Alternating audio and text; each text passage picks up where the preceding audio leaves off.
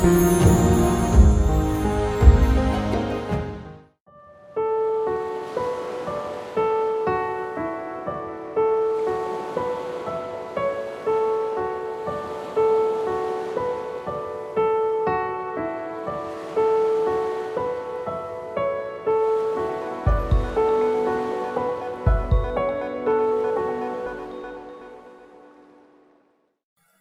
आत्मा ही परमात्मा है, सभी लोग मानते हैं, सभी को जाना माना है, लेकिन फिर भी हमारे बीच गलत विचार क्यों आते हैं? इनको हम सरल और अच्छे बनाने के लिए क्या करना चाहिए?